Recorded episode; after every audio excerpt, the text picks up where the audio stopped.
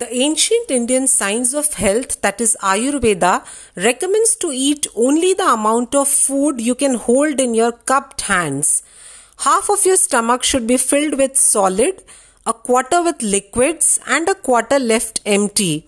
You should end the meal feeling satisfied but not full.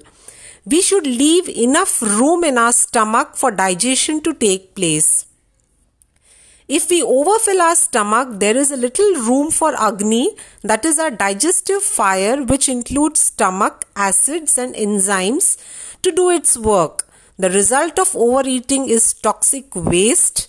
Ama is produced, which is a toxic byproduct of incomplete digestion, and according to Ayurveda, Ama is the root cause of the majority of human diseases.